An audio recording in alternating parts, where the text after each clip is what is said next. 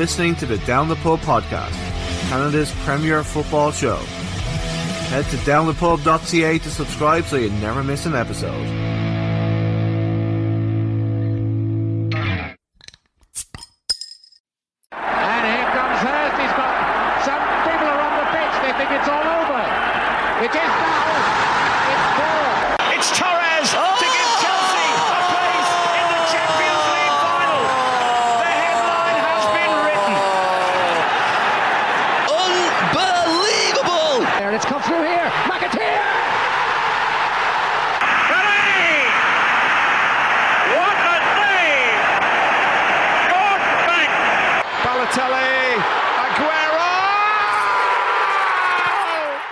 Welcome to uh, this episode of the Down the Pub podcast. We are joined by former Canadian team manager, uh, former Trinidad and Tobago uh, team manager, and current Halifax Wanderers and CPL Coach of the Year, Stephen Hart. Welcome to the show, Stephen. Thanks for having me. We're, uh, we're, we're, super, super excited to have you on. And we have our regular barflies, uh, Chris Searle and Carlos Benitez with us again. Welcome back to the show, guys. Thank you. Thank you, Stephen, for being on the pod. It's an honor, finally. Yes, yeah. cheers, Stephen. I appreciate no, no, no problem at all. So uh, the, the first question I have for you is, uh, how, I know you're a very humble guy, but how does it feel to be named uh, CPL Coach of the Year? Well, I mean, of course, it's uh, it's it's it's flattering. It's an honor, and um, you know, uh, to be to be even nominated with with with, with Bobby and Mister was, uh, you know, was as I said, quite uh, quite flattering, and um, you know, it, it's hard to to to be in a situation like this because you know, as a as a coach, you you depend heavily on your on your players and you depend heavily on uh, on on the club. Um, but yeah, I, I, am I am uh, I am happy that the recognition came um, from from from I think it was a, a media group and uh, and I'm happy for the club. Yeah, it's amazing. Um, I'm not too sure whether everybody in Hamilton is too happy, but the rest of Canada certainly thinks that you deserved it. Uh, so just before we get on to talking about the Island Games and things like that, um, Forge player David Edgar announced his retirement, and uh, the game against Marathon is going to be his his last. I know he played for you under the nat- in the national team. Um, just want to get your reaction to him hanging up the boots and uh, just a few words about him. Well, I wrote him uh, because I've known David since uh, he was on an under 17 team that I had as well, and uh, I wrote to him and uh, and I said, you know, I, I, think you still have a lot to give. Um, uh, you you you should really consider this strongly because there's nothing like playing. Um, but he knows what's best for himself and family, and um, he told me he wants to commit to to something else well, wholeheartedly and. Uh, you know, I was happy to give him his, his debut on the national team, and we've remained uh, friendly. Like, like all players, you have those love hate relationships. uh, um, you know, it's it's always that way. It's it's always that way. But but you know, as we as we get older, you you come to realize that you know there's there's the footballing side, there's the business side, and then there's always the friendship side. And I'm sad to see him go. I think he adds a lot to the league. Um, he adds a lot to, to Hamilton. Um, but hopefully, you know, let's wish him well in whatever he chooses to do. Yeah, he's, he's been an amazing, amazing servant to, to Canada in the game here. Like, I mean, it was a big coup for the league to get him to come back and and play for for for Forge in the first place. So having a name like that just lends credence to the league itself. So, um, so my next question is is um, you know, 2019 we've it's been said a million times we finished last. We were very unlucky because we had a bunch of draws towards the end of the season. Um, but after the last game you sit down. What what plan did you come up with to, to turn things around to kind of get us to where we are now? Well to be honest with you the, the plan started to fall fall in place halfway through the season um, because there was so many so much complication in putting the team together in the first year you know, it it it, it was it was uh, not the kind of squad you you would like to you know you would really like to put together and the type of players you were really you know uh, you know you were hoping some of the some of the teams would get rid of certain players so you could bring them in etc etc um, but but myself and Derek King and the rest of the staff you know we sat down and we said look you know we need this type of player to complement this player and you know the, the depth that we needed um, and and of course, you know, we we also designed a plan as to how we would train uh, based on how many injuries we had. Um, we had also a different plan for travel, uh, which did not never came into effect. But travel was a big, big, big problem for us. Big problem. Um, and you know, because we we had to get the players up at three o'clock in the morning to, to, to get on the earliest flight, which, you know, and what do they do? They decide they're not going to sleep. You know what I mean? Because they don't want to miss the, the three o'clock wake up. And so we, we had all these, all these different plans and we started to, to, to, to seek out potentially um, the players that we wanted to, to, to formulate the, the, the team. So uh, one of my questions actually kind of leads into it. How much input do you have in terms of signing players? Because I know Derek gave us some insight into that, but he didn't really give us like a percentage amount. So is it a 50-50 decision or, or does Stephen Hart get the last word? No, I get I get the last word on the players. I mean, I, I consult with everybody. Um, you know, we try to find out as much as possible about the players. We don't have the capacity to go and scout every single player individually. Um, but, you know, we, we try and find out about their personality first and foremost, their attitude towards training, etc., etc. And, and then, you know, we, we, we formulate you know a plan these are we break it down these are the three players we're going after this is the number one if we can't get that one, this would be number two, etc., etc. Um, and and we, we come to some sort of common agreement. But I, I have the, the final word. So take yourself back to before the club was even a club, because if I'm not mistaken, you were pretty much involved from the very beginning. Uh, no. Oh, okay. Um, I apologize. Go ahead. No, no. I, I came in. Um, I, I, I was still with Trinidad and Tobago. I had some discussions with with Derek, and, um, you know, I, I, said, look, whether it's me or it's not me, um, I, I, I know the landscape. I'd be more than willing to help the club get off the ground. I mean, I've been saying for years the, the missing element was the ability to go and watch a game on a Saturday. Um, and then it, it just so, you know, Derek was, was, was fairly persistent and he said, basically, he said, we can't have a club in Halifax with you not being there in the interim. And, uh, you know, I, the, the usual discussion goes around look, you know, this is something you have to build towards. You're not going to hit the ground running and, and all of that. This is a brand new team. This is not like we had a team here and we just needed to add pieces to it. And uh, he was he was quite understanding. Um, well, most people usually are un, until things start to go wrong. But uh, no, he, he, was very like persuasive. He was very understanding, very supportive. Wonderful. So before I pass it on to Carlos, you've been in this city for over 30 years, if I'm not mistaken. Uh, your roots are here, your family, you have three daughters and your wife here in the city with you.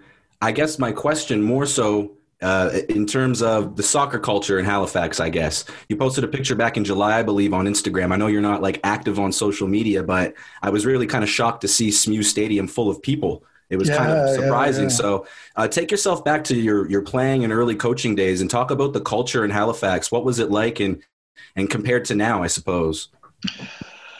Well, that crowd you saw for that Blizzard game, we had almost the same crowd crowd for a final uh, the, the, the, the King of Donair Dartmouth United final.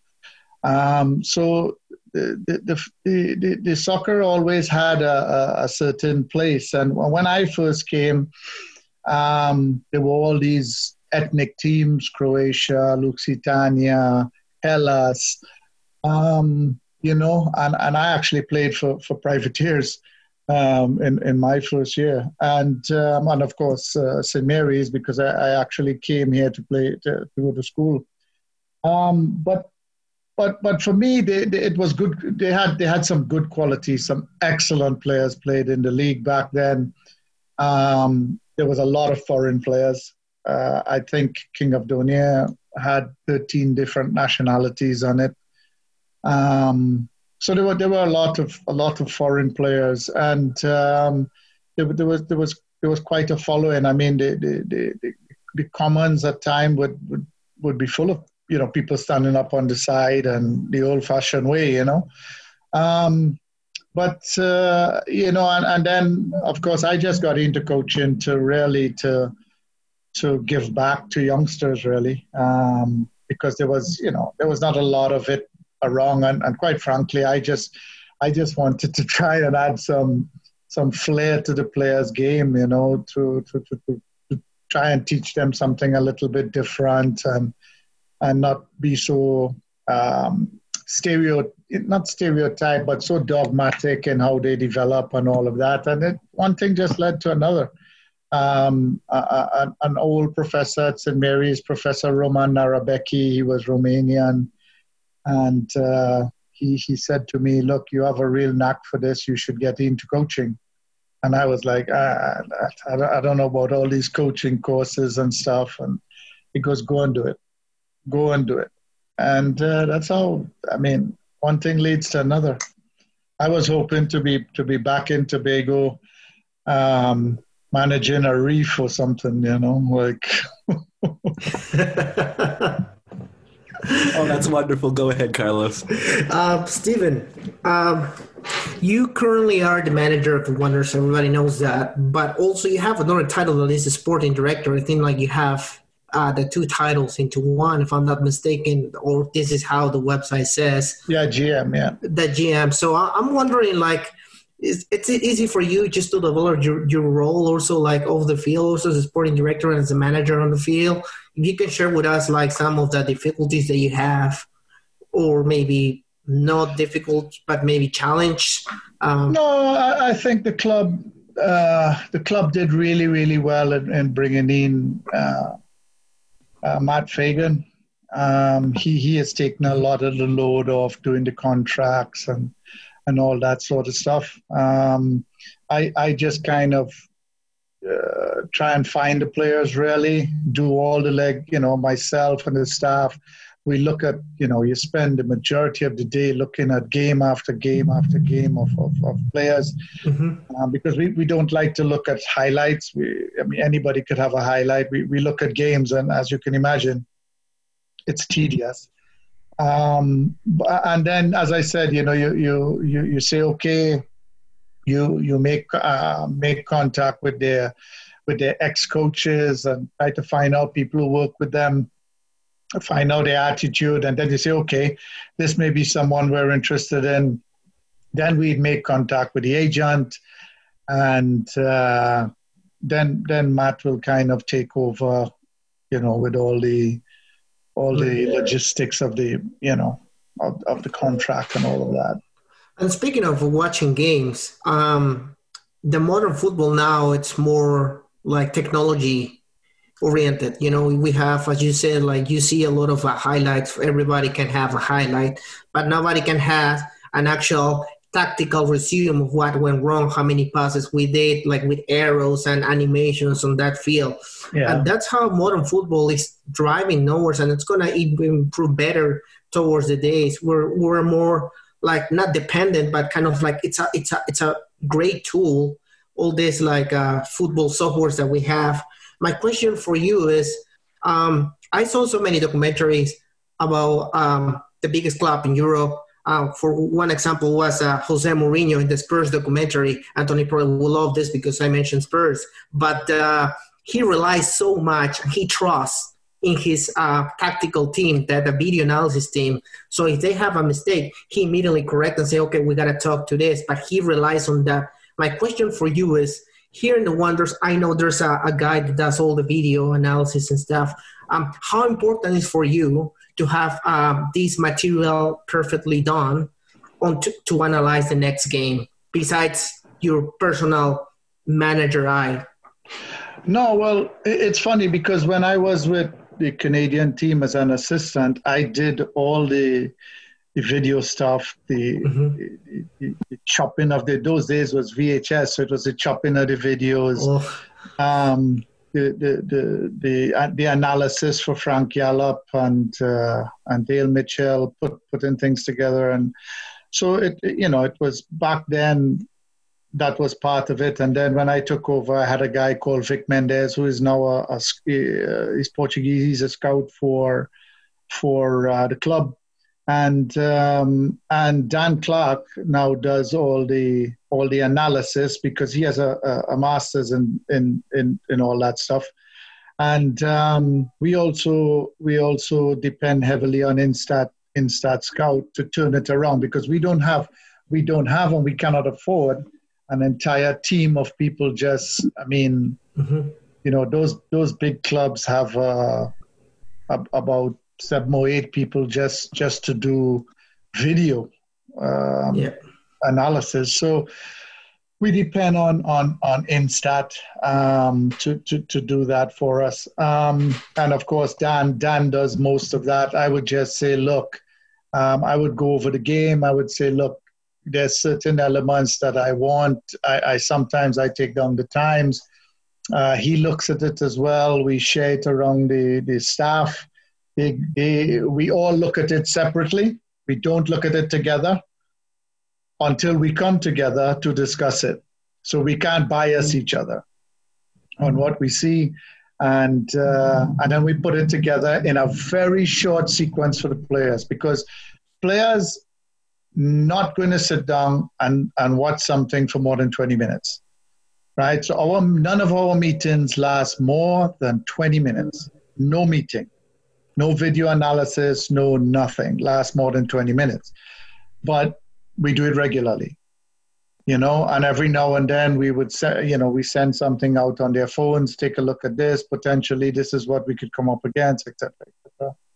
Um, so yeah, yeah, we you know there's there's two types of coaches now. There's coaches on the field that uh, that that have to present the problem in a plain way, and there's mm-hmm. coaches on the computer that can just say, well, okay, this is the problem, blah blah blah blah, but they they probably can't go out and get it across to the players. So there's there's there's really two two types of coaches now, but I think we all we all dabble in the analysis ourselves because we've we've always done it. Um, I mean, some, sometimes all of that stuff, you look at it and you, you think, listen, the, the reason something happened is because we just didn't pass the ball well. Mm-hmm. You know, you give away the ball close to your own goal. You don't need stats to tell you chances are they're going to get a shot. You know, and if you're watching my new game today, that's there was two examples of it, one after the other, of failure to close down the ball and failure to pick up the wide player running in. You know what I mean? You don't need an analysis for that. That's great. And one last one before I pass it to Anthony. 2019 and 2020 were like two different rosters, and Chris already asked you that question. But what I noticed from the roster in 2020 was that it was a much younger squad. I understand 2019 was a pilot year for every CPL team in the league. Um, they didn't know what was expecting of talent wise, what teams were going to be stronger than others. Everyone is trying to know in each other like a boxing match. In the first two rounds, you're analyzing your rival. I feel like that's kind of was CPL in the first pilot year. Now, in 2020, you know all the teams, how the style, how, how the philosophy of playing, etc. Um, so by signing a squad, a new squad, because the decision is, uh, you, you took the decision of like kind of like reinvent the whole squad, keeping the core, and and it gave you results. So the matters football is about results and effectiveness. Um, is this a philosophy that it's going to be in the club in the coming years? Like trying to see talent that we can just keep pulling off like a diamond in brute, like young talent that has experience because it's most important to have experience.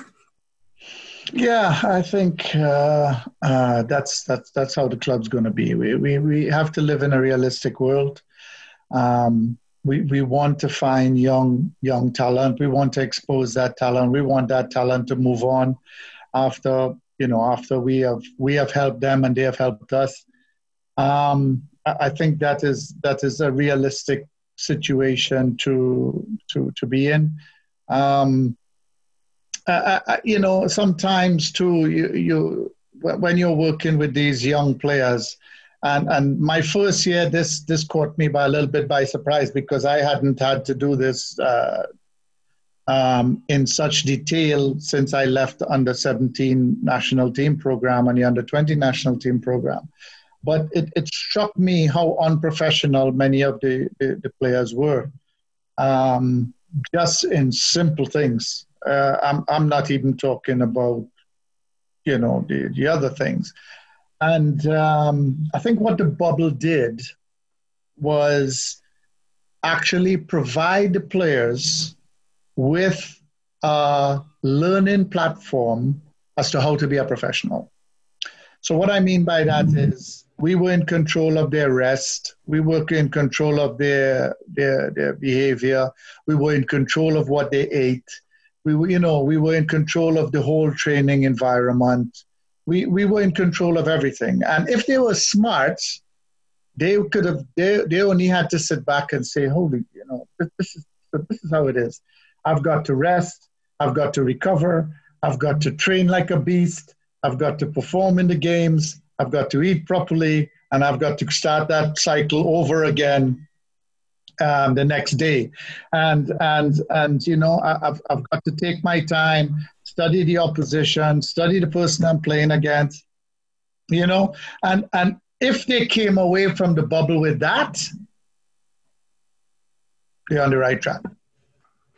They are fully graduated for Stephen Hart 101 uh, football the heart, lessons. The, the Hart Academy. that's what that's that's what that's what professionals do. You know, when your friend is going out on a on a Friday night, you have a different life. It's true. You know, so you have a different life, and mm-hmm. uh, you, you know the, the the time for that is is when you retire or in the off season, mm-hmm. um, and and even in the off season, you know, you, you can't come in to train and camp out of shape. Those days are done. You know, players come in to train and camp at a very high standard of fitness, you know. But I mean, I, I, you would be surprised how how many players wouldn't, you know, wouldn't eat the green stuff on the plate, you know. Uh, wow. you know, it, it, you, would be you'd be you'd be surprised at, at some of, of some of the, the, the habits. And and you tell them you, you don't eat it because you like it, you eat it because it's good for you. It gives you the edge. You always have to find that edge it's amazing. Uh, so back in March, I guess. So once the, the, the, news filters through that you have to shut down operations, like what goes through your head, and what what oh, plan man. did you come up with to to keep everybody kind of occupied and eating their greens, as you said? Well, if I was to tell you I had a plan, I'd be lying. um, because really and truly, this took everybody by surprise, and uh, we we we we started well, first to begin, the, the good thing is was Zoom because that that changed the way we we communicated, right? And um, and and then we started formulated a plan um, of training programs, daily training, pro- a, a, daily schedule of activity, right? And uh, we got a nutritionist to, to talk to the players and because we had all this plan about even teaching some of them how to cook you know but but then when we went into to lockdown um, that couldn't happen but we had nutritionists speaking to them. We had a fitness person uh, speaking to them. They had routines to to do and they had to log it in um, their training program etc with with outcomes with measurements um, we had we had fun trivia days, and I bombarded them with with learning videos. Uh, we we took a topic, and I found different teams doing things that I I I you know that we had been starting to do and talk about in the first week. We weren't doing it in the first week, but things we talked about what we were going to do. Started sending in it. They had to analyze it and bring it back to us. Oh, wow. Right. And then we would have a meeting and discuss these are the things we saw, what we should be looking at, and, and you know. So yeah, that that that that that evolved over the time that we were in lockdown. Wow, it's crazy like how, how you just have to get into action. so um, obviously at the tournament we we came up a wee bit short. Um, Forge beat us in the final. What is it with Forge that just has them slightly ahead of everybody else? Like what what do the other teams need to do to kind of catch up with where they where they are at? Well, well first to begin, they're extremely uh, balanced team, and and not just balanced. They have a lot of depth right? You know, so you, you, you have Choinière coming off, you got Grant coming on. You, you know what I mean? They've got a lot of depth. They've got a lot of depth. And, and they can, you know, uh, they, they, can they could take off somebody like Boulay and, and bring on uh, the beast in the in, inside the box, you know. And um, Novak would, would, would wreak havoc on you, and uh, and and they have a lot of experience. Look at it. They have they have Bekker, that played in MLS. They have uh, CC that played for Senegal. They have David Edgar that played for Canada. I mean, they've got a lot of experience. You, you cannot take, you cannot coach experience, you know. And just the way they played that final, uh, they, you know, they were they were patient enough to say, okay, you all could have the ball. You're not going to catch us on the on the counter attack you know, and, and when we did catch them on the counter attack, they they broke our rhythm with some tactical fouls. I thought David should have been sent off for the, the foul. And, uh, uh, Me too. Did you send, uh, did you send out the message? no, no, he knows it.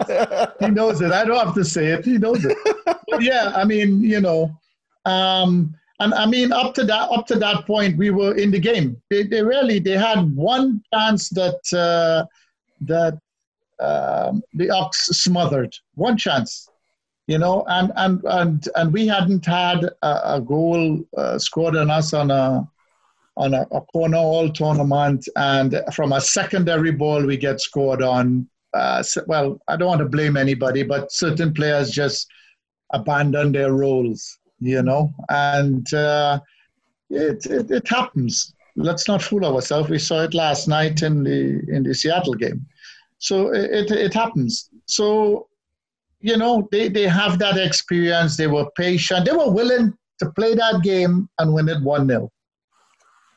Right? Yep. They were willing to do that. You know, just don't make a mistake and let this damn counterattack. Because we've had a good, good, good battles with Forge every time we play them. Ever. I think we had one bad game against them that was down in Hamilton.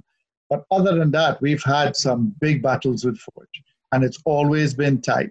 So they decided, listen, Akeem is not going to do what he has done to us almost every game. Uh, we're going to play this game, wear them down, and if we have to win 1 0, we'll, we'll win 1 0. You know, I mean, I don't, the second goal, well, yeah, there's nothing, that the game, you know something might have happened and you might have tied it and gone into extra time but that's that's beside the point it didn't yeah, um, so one of the big successes for us uh, in the tournament was obviously Chris Now. Like you switched him to, to right back, and he kind of took off from there. Not unfortunately, we've lost him. Um, do you see uh, Mateo uh, Restrepo as his natural replacement, or do you think that's a position where we're going to have to try and recruit to, to replace him? Well, I mean that's part of the business. You're going to lose players, right? You know, there's there's there's always there's there's a salary cap. You want to build a, a, a, certain team, a strong team. In order to do that, you can't be, you know, you can't spend overspend money on on some players and and etc. etc. But to answer your question, I thought Ruby was very good in the tournament. Very good for a young player coming out of college, I thought he was very good. He had one real lapse in the entire tournament in his opening game. One lapse, you know? So he's very good. We have Restrepo, um, who can play both sides. He played both sides for Canada. Um, and uh, we, we will continue to, to strengthen in, in, in, in, in those areas. So back kind of to your early days, you're still the only manager in Soccer Nova Scotia history to bring home a couple of Canada Games medals. I think you got two bronze medals, if I'm not mistaken. Uh, yeah, yeah. You had to, you got him hanging up. Did you look over your shoulder just no, to see if they I, I was trying. I was trying to think of of. That's the owl watching. Yeah. I was trying to think if it you know if it was if it was if it was two, but yeah. Yeah. So I, guess talk about recruiting for those teams because I know Canada Games is a very different structure. You're dealing with players that are younger all over the province, Cape Breton, the Valley, down Yarmouth Way, even. So I guess talk about those processes and how you kind of bridged 1993 till 2000 and something. I guess. Yeah. Well, the 1993 squad. The funny thing about that squad is I had about one, two, three, four, five, maybe five, six of those players from 10 years old. So I didn't have them all the way through because I went back to, to Trinidad and Tobago, but I had them at a young age. Then I came back and started to do the provincial program and all of that. And we basically started to put together that team at, at, at under 15 you know? So we knew i knew the players inside out. Then i i had three players from antigonish uh, one two three four players from antigonish that i learned about. I knew they existed because i had played against trevor chisholm. I was coaching high school at the time. Excuse me so i knew he existed etc and billick etc so I, I got those players. And um, and yeah, uh, the, the team just started to formulate from there. And then I had two older players, um, but I had two exceptionally good, very young players uh, Chris Bolter and Ante Jazic. And they were really young. And I said to, uh, well, the guy who was my equipment manager was my manager back then, Angelo, who was a hell of a player in his time. I said to Angelo, I said, look, if we are going to a tournament and our job is to develop, you know, players and bring them on, these two young players are as good as the two older players, right? We should take the two younger ones. Okay, they, they would be less, there would probably be less demands on us to, to, to manage, you know, because their expectations would not be the same as older players. Um, and yeah, so those two ended up on the on the on the squad. Um, but yeah, that that that was a very special team. Actually, we we, we, we got knocked out in the what I think was the the game uh, against who, who was it on penalties? We, uh, Alberta, I think it was, uh, or BC or somebody like that, uh, for to, to to play in the gold medal game. So we ended up playing in for the silver bronze, uh, the bronze game, sorry, third place game. So I like what you just said there about, you know, trying to balance, you know, you got young players and you've got older players. You take the younger players to help develop them.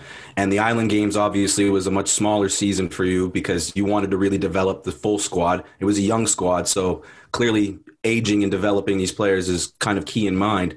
You kind of got some criticism, and I'm not looking at anybody on the screen, uh, for your comments before the tournament when you said that we're kind of preparing for 2021. Now, I admit I've been very critical of you over the last two years, and one of my favorite moments was talking to you at Dirty Nellies and admitting I was wrong.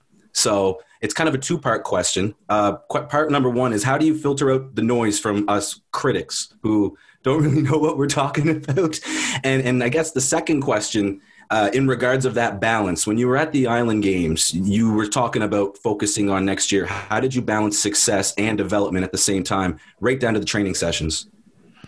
First to begin i always find amusing that that that people think you know managers especially some that have that have had a, a, a bit of experience is going to be influenced by outside chatter because that's that's just noise. That's just football and and I've I've I've coached in front of 55, 60,000 people, um, all screaming that I'm, you know, uh, crap, and um, you know that's that's part of the business. Uh, you, you, if you get into this business and you can't accept criticism, you're in the wrong you're in the wrong business. You know, this is this is a, a business where everybody knows your job, everybody. But I remember, I remember being with Gerard Houllier, and he told me, uh, he said, "Listen, critics, teams never make a bad pass. They're never injured, right? They never kick over the bar. Good. They never forget to mark somebody." but always remember they also never play. Right? So it was one of the best pieces of advice that I, I probably ever got. You know, you just believe in what you're doing and you're gonna get you're gonna make mistakes you're gonna get things wrong of, of course it's it's normal i mean uh, every single manager goes through you you you you, you think Klopp thought he was going to lose seven goals to aston villa i mean nobody would predict that, but it, it happens. It's normal. Um, so you just, you know, you just take it with a, with a, with a, with a, with a you know, a grain of salt, and and you, and you get on with it. I firmly believe, and uh, I think I was on a podcast with uh, Stacks, uh, Craig Forrest, and and that crew, and they said, "Yeah, you fooled us. Uh, you told us you were billing for 20, but we were." I spoke to Derek about it, the owner. I said, "Look, let's be a little realistic here. We don't know what these players look like. We haven't had proper training. We haven't had one exhibition game. We could go into this and and be out of it, you know, four games, five games, you're out. You know, I said the realistic thing is let's give the players the opportunities, right? Um, I'm not going to play a player simply because he was selected uh, by us. Everybody has to earn the right to play and understand that sometimes you may be the, the player that should be playing, but tactically you're not the player to be playing. If you don't understand that as a professional, then you're, you, you have some learning to do, right? But really, let's build this towards 2021. Now, things started to fall in place. Um, we, we, we started off playing very well. Uh, I thought, but I looked at the when I looked at the games again, I was like, uh, this team hasn't played a single game, you know. And and our first two games was both Wolves. I mean, we were just thrown in with with the Wolves right away, you know. We were here was uh, Forge, and then you wake up, and next game is Cavalry, and you know it was it was off the bat, you know. So once you played them, and uh, you know, we, we I thought we, we, we did quite well. And uh, I turned to the players and I said, you know, you, you, you very well could, could get into the, the, the playoffs. Uh, you're a much better team than, than I would have predicted um, that we would be because I'm always brutally honest with them uh, because I didn't know what, what you all were going to look like.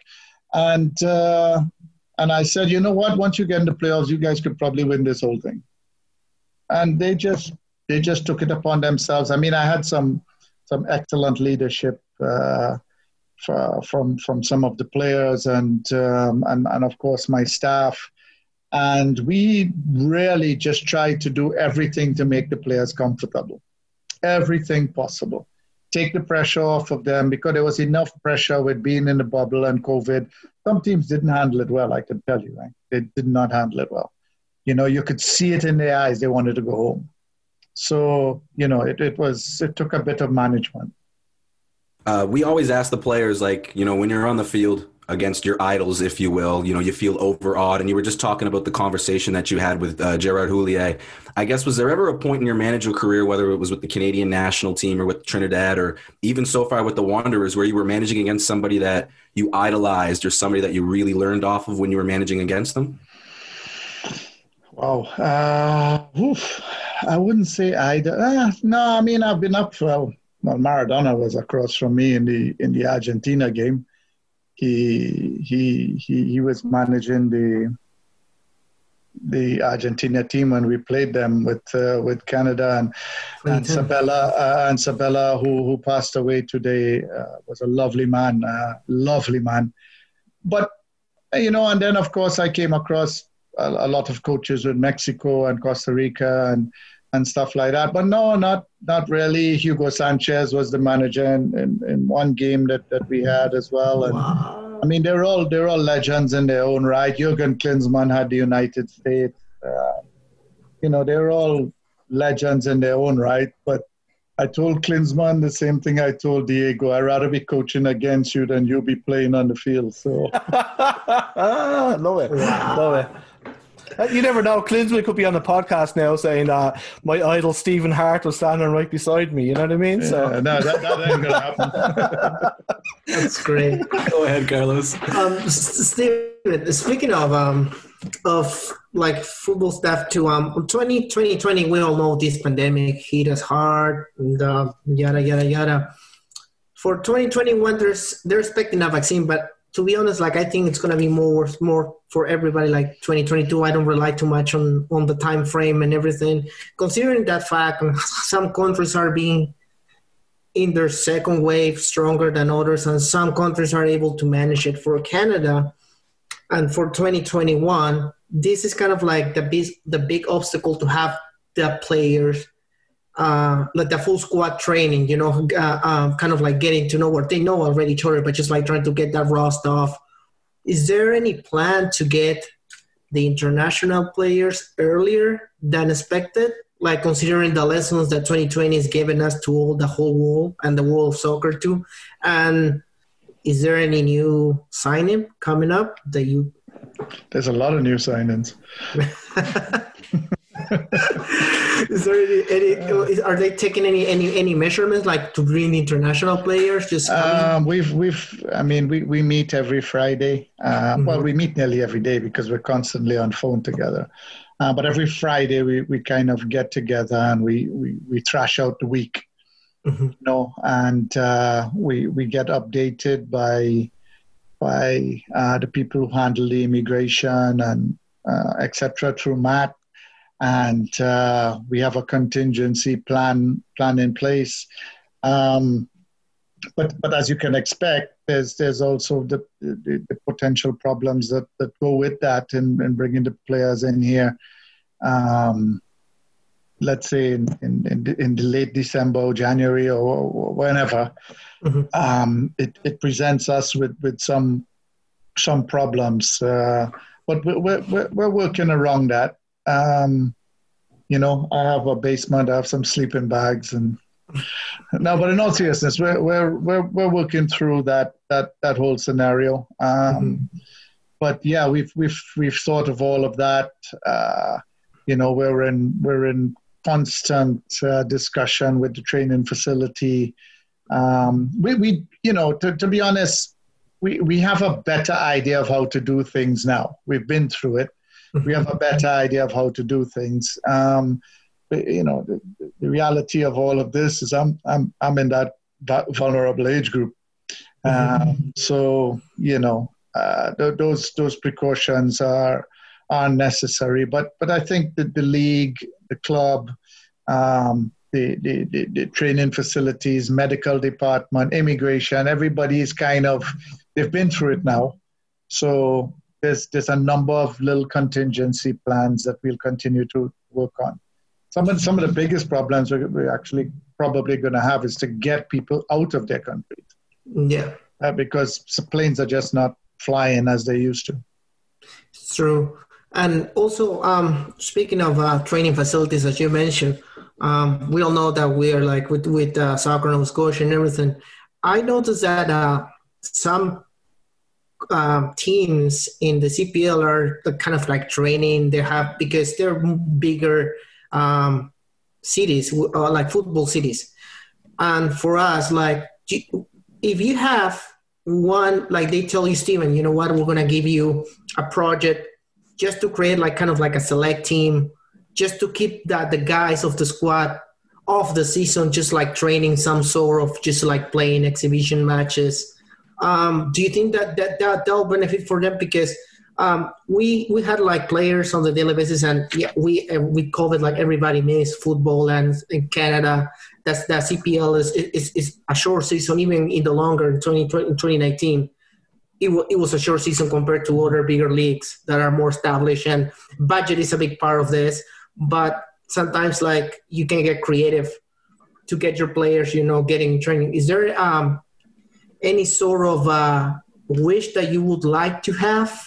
Um, well, you know, to, yeah, to... I think I understand the question. Um, mm. Well, well, first to begin, we can't we can't legally and officially get together before March first. Of course, right? That's a CPL regulation. Mm-hmm. However, we all know that clubs are doing it. Yeah. You know, and and it is what it is. If if players are living within 20 minute drive, 50 minute drive, they're going to get together somehow. But to answer your question, it would be nice to be in a situation to to supervise uh, the off season of the players.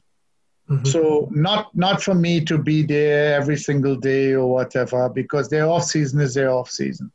But it would be nice to be to be able to to maybe do some individual training, uh, do uh, monitor their, their, their strength program, um, you know, things like things like that. Be able to have a couple of of one-on-one meetings with them, sit down, you know, you know, get get to know a little bit more about them, not just on a a footballing level, but more on a, a personal level, which is which is something I like I like to do. It's it's more than just about they're not they're not Mm-hmm. they have the life like like everybody else you know they have families they have girlfriends you know they, you know they have they have life so mm-hmm. it would be it would be nice uh, if if you could have that situation and and and eventually it would be nice if we if we had like uh, our own training facility with a players lounge and a big screen tv and we could get together and you know uh, just be, yeah let's be part and parcel of, of, of the club.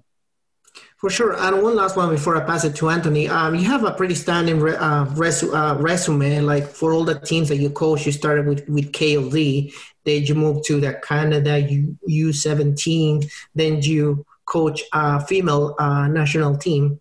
And then you, you start moving to the Canada Tours and kind of like the Wanderers were, was, was your, your club. Um, we all know that when you have a national team, you have a few days to prepare, or if there's a camp preparing to a tournament, you have them a few days. You you you, you your your your working method is different because you have the players in such a little time for qualifiers, etc. When you came to the Wanderers, uh, what was besides this? What was the biggest challenge that, that, that, that you experienced from being that Stephen Hart, the manager of the national team, of now being like um, a Wanderers manager? Uh, well, most of the most of the times in the situations I was in, you know, um, with, with, the youth players, it was different. And you're right, we would just have camps and all that, and they'll disappear. So the management was a lot different because you'd only be managing them for 14 days or or three weeks in a camp or a Gold Cup or something like that. But I mean, when you when you come to a club, there's there's day to day management there's day-to-day management of players there's day-to-day management of, of staff. So there's there's that aspect of it. And then of course you you also have to to you're, you're in a situation where you are teaching a lot of players as to how to be professional not just in their daily lifestyle of being a footballer but in respect to the community and um, I, I, think the biggest change from, and, and I saw it come in and I tried to educate myself on it because I anticipated it. The biggest change was social media and having to deal with that situation because dealing with the press before was not that not that difficult. Um, yeah, you had the press and, and all of that, but but now you have people hiding behind being anonymous and and it, it, you know it could be very rough on players. They they make a mistake and and these people you know are, are dung on them and then they have a good game and and then they're the greatest thing.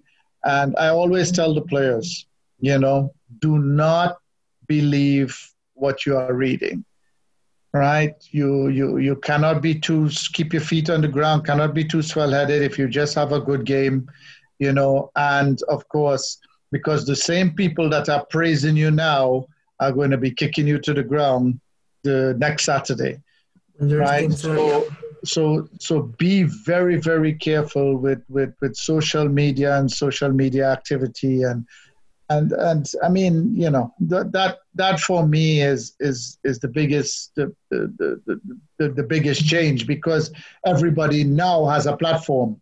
Before, the only platform you used to have was in the stadium. You could yeah. scream, you know, Steve Hart, you're a bum or whatever, you know, or to the players or whatever, you know, and then they go home and it's over. Right now, it's never over. It's now over. it's never over it's every single minute. And if you get caught up in the reading all that crap, you know, you're going to be in some serious trouble. You're going to be in some serious trouble. Definitely. Like there's a saying, uh, we say in Spanish, and it says that everybody's a general after the battle, you know? It's, yeah, it's, yeah. It's, it's, it's, easy to say, you know, like after the battle, yeah, like you did. If, if you win, yeah, like amazing. But if you lose, you know, it, it's it's and this is a problem social media, especially with this little thing right here that everybody's empowered. You oh, have yeah, it access yeah, easily and. Yeah, uh, the the last question for me. Um, obviously, you had like a big turnover in players. Um, how important were the uh, the seven that you seven players I think it was that stayed over from last year's squad? How important were they in integrating the the new players into your philosophy and the, the Wanderers culture? And the second part then is Jimmy Brennan's going to have to go through the same thing because York have bought 47 new players. What advice would you give him? well, we, we talk we talk regularly. As as a matter of fact, all the coaches, you know, we we, we, we sort of talk almost daily, really. Um, we we are we are very supportive of each other off the pitch, and uh, we compete on it um, because we are well aware of our our our mission with this league and and what we are actually trying to do. You know, um, so yeah, I mean the the the seven players they you know they they sort of of of help the players along, tell them you know expectations. They know from I mean the players knew coming in from the very beginning that the only thing I ask of players is that you is that you train in such a way that you intend to play. So if you train like shit, you're gonna play like shit, right? And um, you know, it's it was very. They, they, they, I think the the seven players told them how demanding it was going to be. I mean, because the, the first group that I had, I actually had some players come to me and tell me that I trained too hard which I've never had in my life. What? I've never had that in my life. So that's that's to tell you the level of of, of professionalism, you know. And, um, and and and and I'm thinking we're training once a day, um, only three times a day, uh, three times a week. Do we go twice a day? Um, and you think that's too hard when you have Olympic athletes trained in six and seven hours a, a day, you know. But um, yeah, it, it was very important that those players were there for the stability of the club um, and, and to show the, uh, the, the sort of leadership necessary. You, you don't, as I tell them, you don't have to be named a captain to show leadership. I've, I've, I've, I've played with guys that weren't the captain, but when they talk in the dressing room, every single person listened. When they talk on the field, everybody listened. You know, and um, yeah, it, it, it was important. And, and our objective this year is to get back as many players as we had uh, from the season that just ended and to strengthen the squad, uh, to build on the squad, you know, from, from that, uh, with that group. Exciting times ahead. Uh, far away, Chris.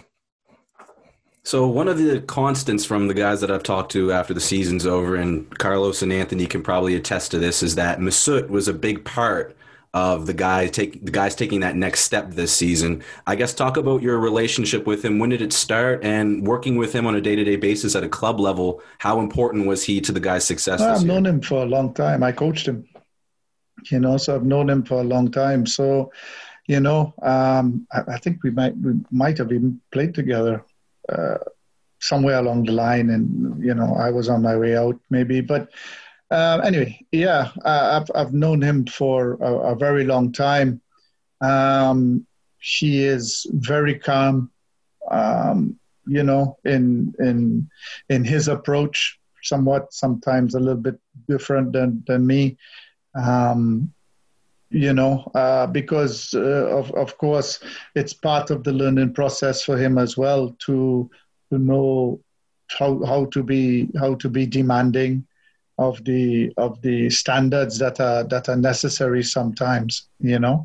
Um, so he was he was a big help. It was uh, it was good good relationship because uh, you know when once I got more comfortable and and he was he was handling more and more of it. It was was a good relationship uh, working with the players, and of course he could he could still he could still go out and, and do a bit, and uh, that that allowed us to have.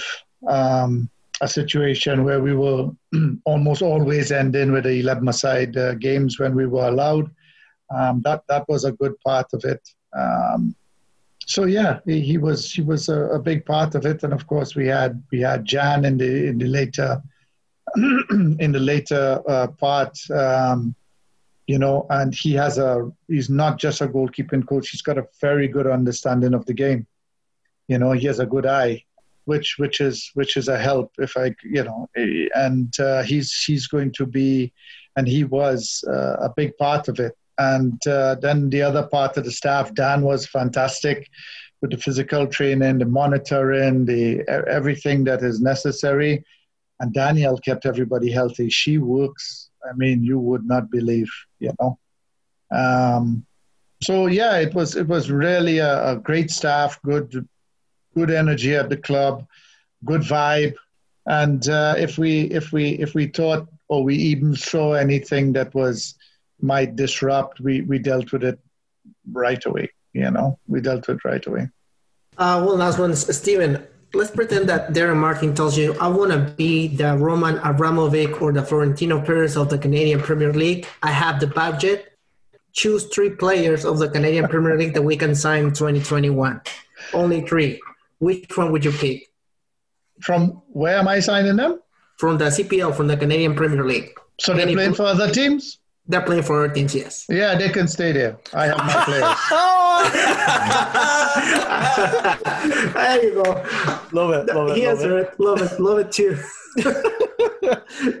so uh, just before we let you go, uh, Denton Denton, the flag waving pirate guy, he had a question for you. Um, so they just announced the U Sports draft is going to be in January. Is it going to be difficult to make selections based on footage in a cancelled year? And how would you do uh, how do you do things differently this time? Uh, I have my eyes on a couple of players uh, from last year, and uh, the, the the problem's going to be that we will more than likely be picking seventh. Wow. So, you know, it's a bit different. It's, yeah, it's going to be it's going to be it's going to be really tricky because the the the, the last the last time around, you know, I I knew I knew right away who I wanted. We were we were at uh, we were we were picking first. We were picking first. Um, the coaches, we were all at the at the tournament, and everybody was was oh, we like this player, we like that player. And I was like, yeah, but to myself, you know, we had already signed them. So I was laughing. And, um, and, and, and really we knew, we, we, you know, we knew what we wanted. Now this time around, it's going to be tricky. It's going to be really tricky. Yeah, and I agree with you. It's, you know, nobody's played. We don't know what kind of form people are in. It's going to be tricky.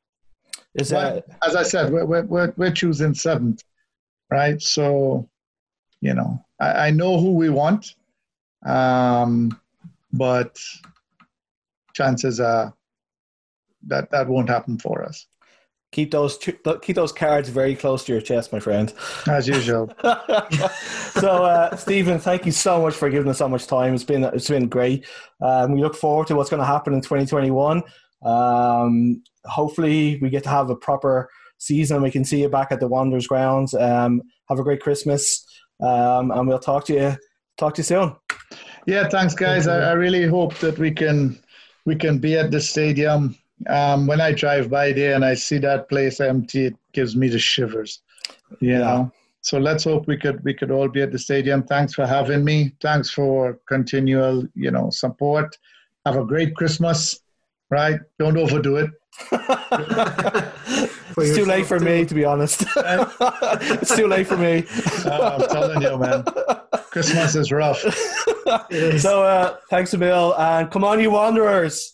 Come on, you Take Wanderers. care, guys. Care. Thanks, Emil. Cheers. Cheers. Cheers. Cheers.